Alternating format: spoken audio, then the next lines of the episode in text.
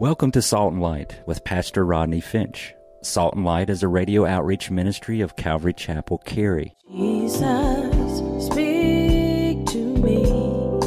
Open your word and reveal your heart to me. Salt and Light is a series of verse by verse studies through the Bible, focusing on its practical application to our everyday lives. Salt and Light is recorded live at Calvary Chapel, Cary in Apex, North Carolina. Stay tuned. At the end of the program, we will give you information on how to contact us, so be sure to have a pen and paper ready. Today, Pastor Rodney will be teaching from the book of Acts, chapters 6 and 7. So grab your Bibles and follow along. Now, with today's teaching, here's Pastor Rodney. The church in Jerusalem is busy growing at this time, there's probably thousands of people in the church. The Bible says that the Lord has been multiplying the numbers of people in the church. So there's lots of people gathered in the church. Lots of people in this church. It's a very large church. And with many people, there comes many needs. Many needs arise because there's a lot of people in the church. And with a lot of people and with a lot of needs, there's also problems that also arise in the church. Well, last week we talked about one of the problems in the church was there was a problem between the Grecian women who felt neglected over the Hebrew women about the daily administration. And so this problem, if you were with us, you know this, was brought to the disciples. And the disciples said, It is not good for us to leave the word of God and prayer to go and wait on tables.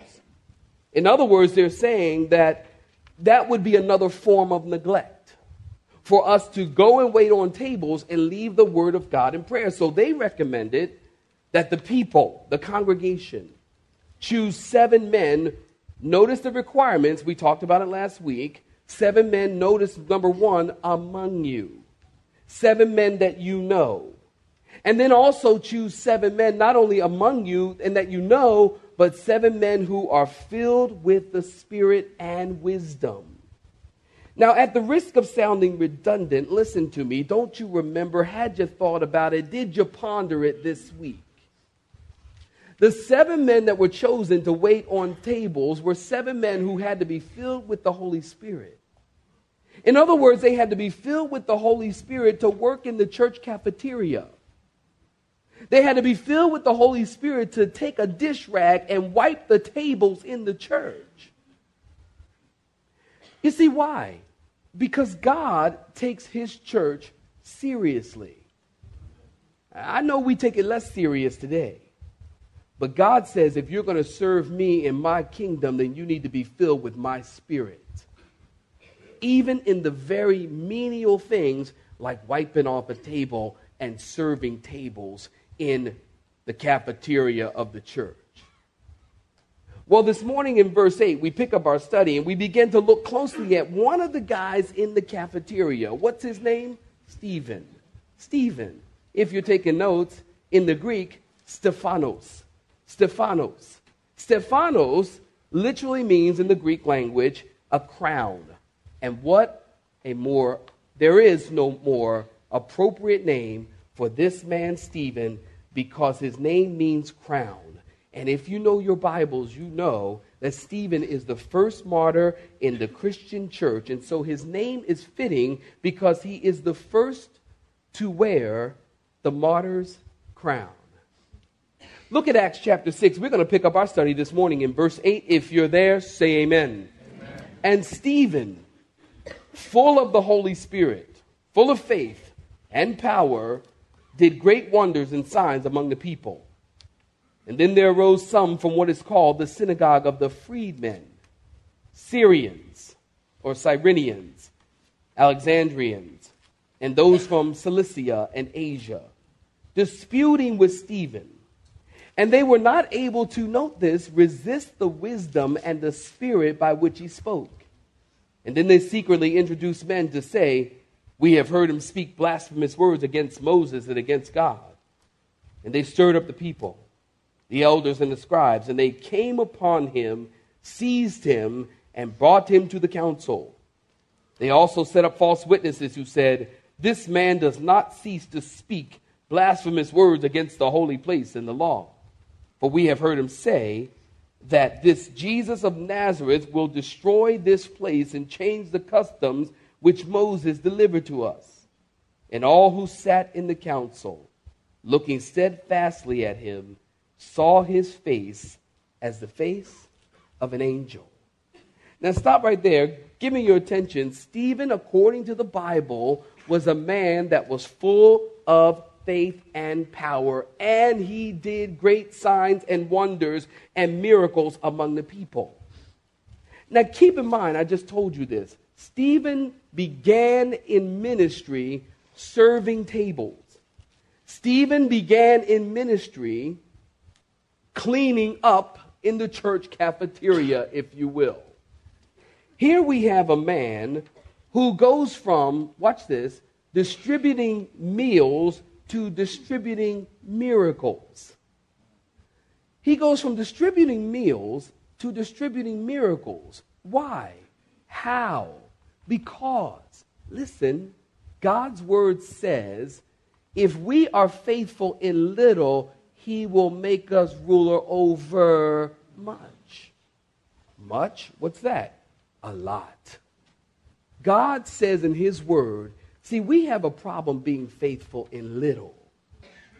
God says if you're faithful in little, just a little thing that you do, God needs to see faithfulness in the little thing that you do. If you are faithful to greet the people and you're on the greeters team and you're faithful to be there, and you greet people with a smile. They come to Calvary. Welcome to Calvary. Great. Glad you're here. And you are faithful, faithful, faithful. Someday God will raise you up and give you more to do. Someday you may wind up as a pastor. Who knows? But think about it. If God has a plan for you to be a pastor, but you can't be faithful in greeting people, He's probably not going to make you a pastor because you don't like people. And let's just face it, the pastor and people kind of go together. Say amen, saints, if you know that. Of course. God says, look, you got to be faithful in little. This guy, Stephen, is an example of one who was faithful in little. And he goes from distributing meals to distributing miracles because God knew that he could trust him. Now, you got a pen, got a pad. I'm going to move a little bit quicker here. I want you to note here five attacks, what I call five attacks of the enemy. And they're very, very clear here. I want you to notice something. Five attacks of the enemy. Taking notes. Number one, argumentation. Number two, accusation. Number three, agitation. Are you writing quick? Number four, exaggeration. And number five, misrepresentation. Augment, argumentation, accusation, agitation, exaggeration, and misrepresentation. Look in your Bibles in verse 9. First of all, argumentation. Some of the men of the synagogue of the freedmen, or some of your some of your Bible says the synagogue of the libertines. Synagogue of the freedmen or the synagogue of libertines. Now, in Jerusalem, at the time of Jesus in the first century, it only took 10 men to make up a synagogue. 10 men. In the first century, we know from history that there were as many as 460 synagogues in the area of Jerusalem at this time because it only took 10 men to make up a synagogue. So, this synagogue now, the synagogue of the freedmen, was a synagogue of Jews who were slaves in another country. And they came back from Israel and they were freed men. And because they were liber- liberated. So they had that in common. They were called the synagogue of the freedmen. And then there was the synagogue of the Cyrenians. They were from North Africa. And then we have the synagogue of the Alexandrian, the synagogue of Cilicia, and the synagogue of Asia. And notice all these men from the various synagogues, they come together and they are arguing with Stephen. But they were unable, did you notice in your Bibles, to resist the wisdom and the spirit of this cafeteria worker. Why? How? Don't you remember the Bible says that Stephen was a man that was full of faith? And we know that he was also full of the word. Because when you are full of faith, listen to me, when you are full of faith, you are full of the word. Because the Bible says that faith comes by hearing, and hearing comes by the word. Therefore, we know if Stephen was full of faith, Stephen was also full of the word. We also know if Stephen was full of faith and full of the word, then we also know that he was full of power. And here we have this man who was full of faith, full of the word, and full of power. Now, where did he get this power? Well, listen, he didn't get this power from a diploma, he got this power from an anointing. You know, you can't get the power of God from a diploma. You know, people, uh, you know, I got a, I got a PhD. Well, I got a, a, a MDiv. I got a DVD. I got a, I got a, you know, whoa, I got my degrees. I got my diplomas. You know what? I know people who have degrees and have diplomas, and they're not anointed. You see, here we have, see, look, you could be a McDonald's worker serving tables. Okay, they, they don't serve tables at McDonald's. Okay. Bad example. But if they did, and you, wherever you work, whatever you do, listen to me, it requires, in terms of you can be a mightily used man or woman of God, not because you have a diploma, but that you have anointing. See, that's why they couldn't resist the wisdom of Stephen, because Stephen was anointed, because Stephen knew the word of God. How do you know that, Rodney? Well, faith come by hearing, hearing by the word, but we also know in just a little bit, Stephen is going to preach the longest sermon in the Bible, and Stephen is going to begin to rehearse for the Jewish people the scriptures, and he does this from memory. And they are amazed. He doesn't have a Bible in his hand as he's preaching and going over the history of Israel. And the people, as they stand there and listen, they're amazed. They can't dispute the wisdom. Notice number one, argumentation. Point number two, accusation. Notice in verse 11, they induced men to say they heard him speak words against Moses and against God accusations. Number three, agitation. They stirred up the people in verse 12 and brought him to the council. Agitation. And then, fourthly, exaggeration. They said in verse 13, he never stopped speaking against the temple and the law. And then finally, fifthly, misnotice representation destroy this temple. Stephen is quoting Jesus when he said, Destroy this temple. Three days I will raise it up. And we know that Jesus was talking about his body. But isn't it very interesting that they use the same tactic, the same accusation, and the same misquoting with Jesus? Isn't that interesting? And then look at verse 15. Everyone who saw his face, they saw his face as the face of an angel. I mean, get the scene here. Stephen is standing before the Sanhedrin, and, the, and other Jews are there, and they put Stephen in the midst. And everyone is staring at Stephen because there's a glow in his face, a glow like an angel, like Moses. When he came down from the mountain, his face was glowing with the glory of God. And Stephen's face is glowing, and people are staring in awe. God has got everybody's attention, and the people are riveted looking at Stephen. Wouldn't it be nice, parents, if when you give your kids the lecture, that they were riveted? Wouldn't that be awesome? I would just love it. It'd be awesome if, you know, when us parents give our kids the lecture, that our face starts glowing. And, and, and then you turn off the lights in the room. And the kids are like, no, no, stop it, stop it, you're scaring us. I can imagine a little sanctified imagination here. I mean, I can imagine that Stephen is just there, and maybe we don't know, we weren't there. Maybe it got dark. You know, they didn't have neon lights and they didn't have light bulbs and all this stuff that we have today. Maybe it just got dark and his face was glowing. And the people are staring and it's probably silent. And the people are captivated when all of a sudden, chapter 7, verse 1, the high priest breaks the silence and he said, Are these things true? And then notice in verse 2, Stephen begins to defend himself against the accusations. What accusations? Well, basically, there are three of them. Number one, that he has spoken against Moses. Number two, they say he has spoken against the law. And then thirdly, they say he has spoken against the temple. And Stephen, from verse 2 all the way through the rest of the chapter, is defending himself and preaching a very long sermon, as I said, rehearsing their history in defense of these three accusations. Now, what we're going to do is it's a long sermon, and we're going to take it in big chunks because I want you to see a few things as we move forward. Now, look at chapter 7, beginning in verse 2. Saints, if you're there, say amen. And he said, Brethren, Stephen begins to preach. Brethren and fathers, listen.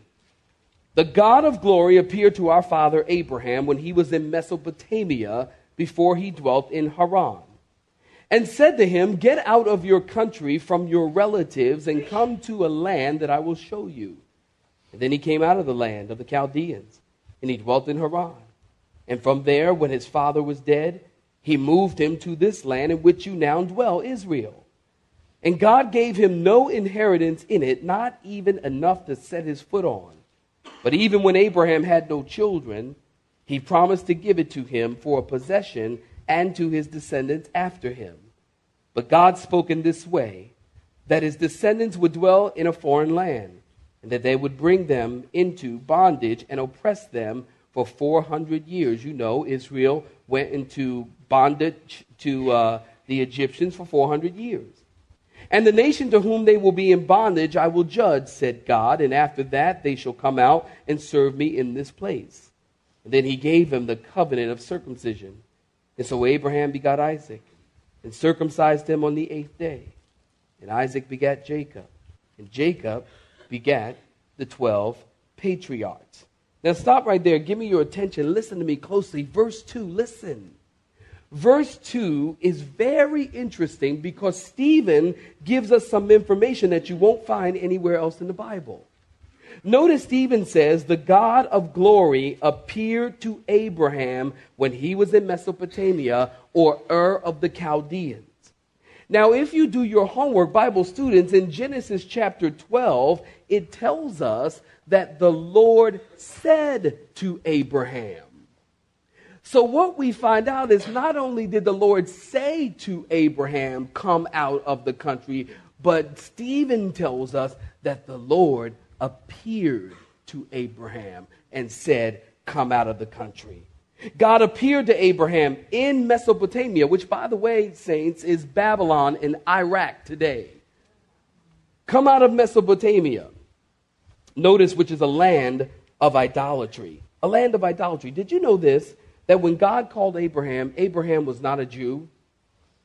When God called Abraham, Abraham, listen, was an idol worshiping Gentile.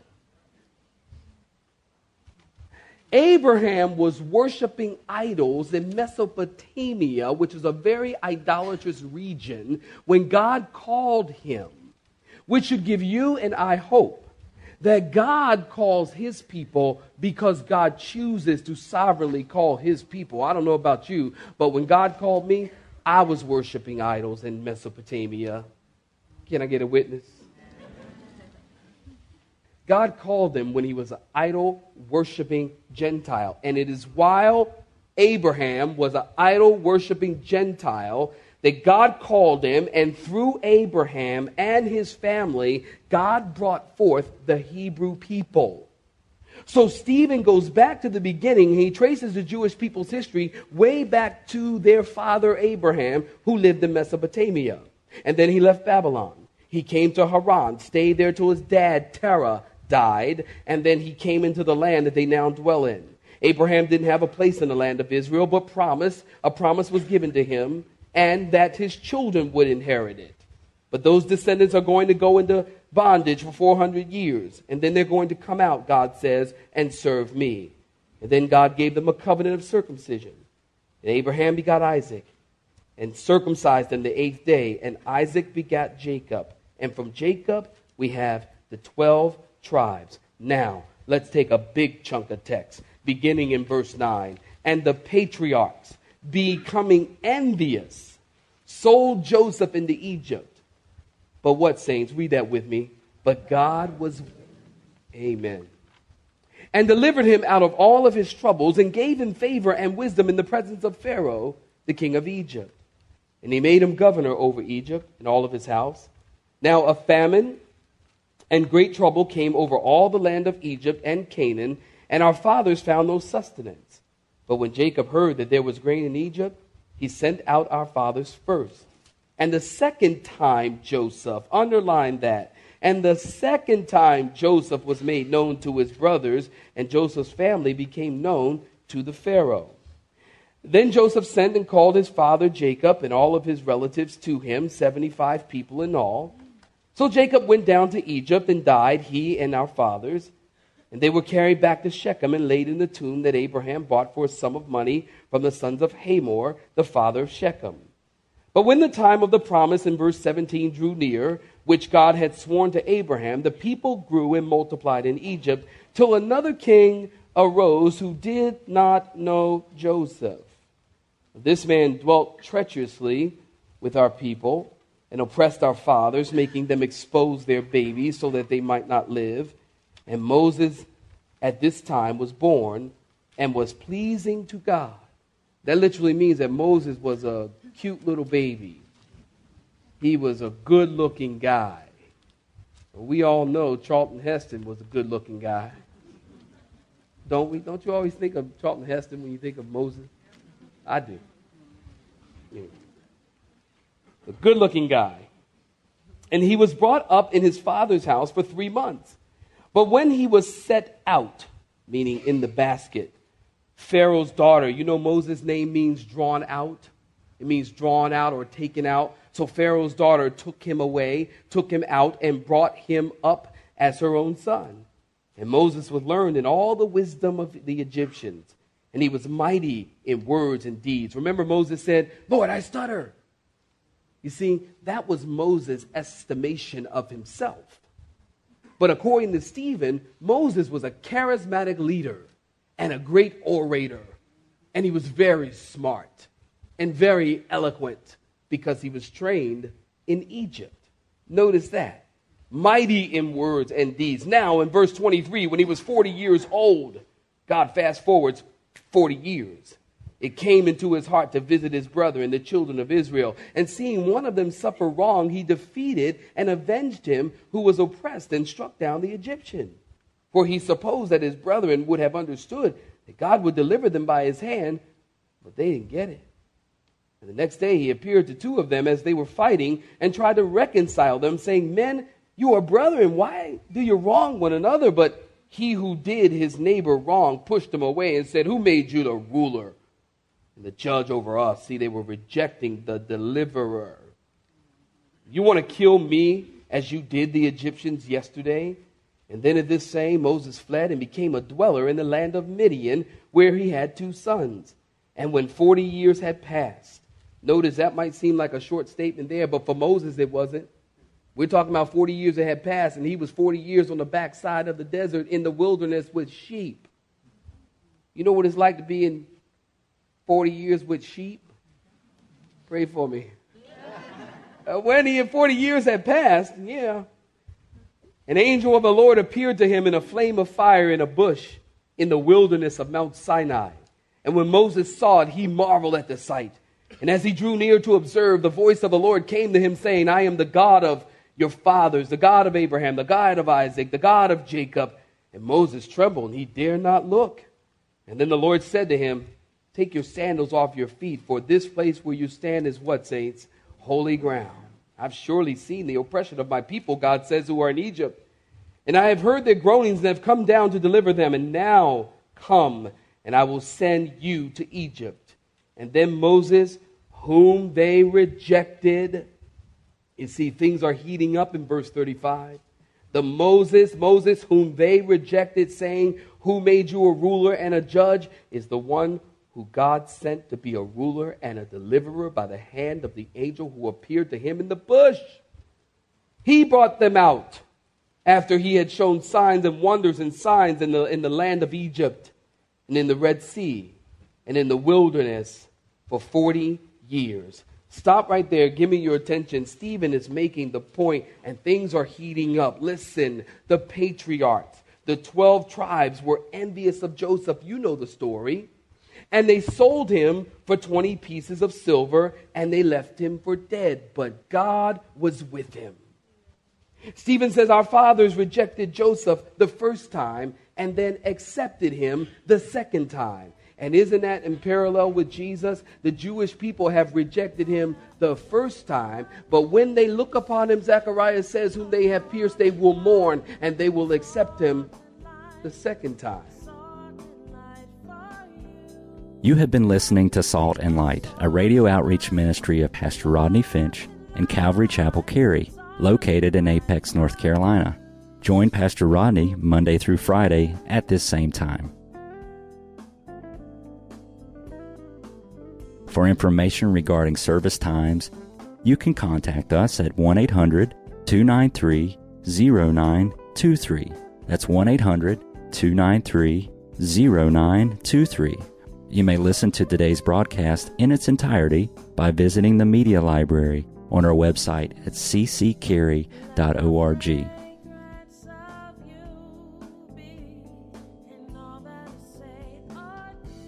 We would like to thank you for tuning in to Salt and Light and pray that you have been blessed. Until next time, may you be salt and light.